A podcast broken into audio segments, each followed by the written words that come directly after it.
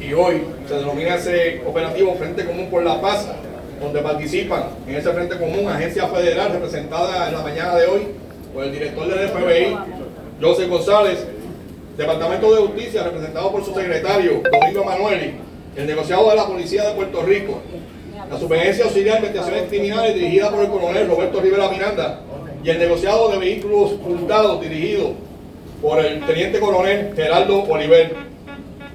Una investigación confidencial realizada por el negociado de la policía y el Departamento de Justicia culminó esta madrugada con el arresto de 18 personas y la presentación de cargos criminales a los miembros de cuatro organizaciones criminales dedicadas al robo de auto armada en su modalidad de kayaking, culto de vehículos y trasiego de armas que operaban en 10 municipios de la isla.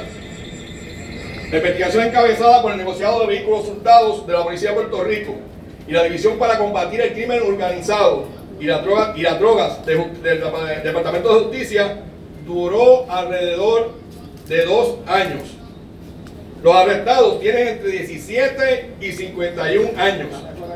El operativo también fueron ocupadas 18 armas de fuego y se recuperaron 15 vehículos reportados, conmutados o mediante kayaking que eran empleados para cometer delitos graves, de crímenes violentos.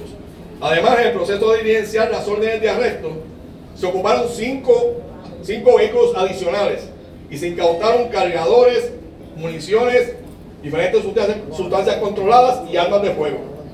Las actividades de estas pandillas afectan a los ciudadanos, los negocios, la economía y la seguridad pública. Y además, en la gran mayoría de los casos, están vinculados a otras actividades delictivas. Estos individuos eludieron la ley por un tiempo y ahora responderán por ello.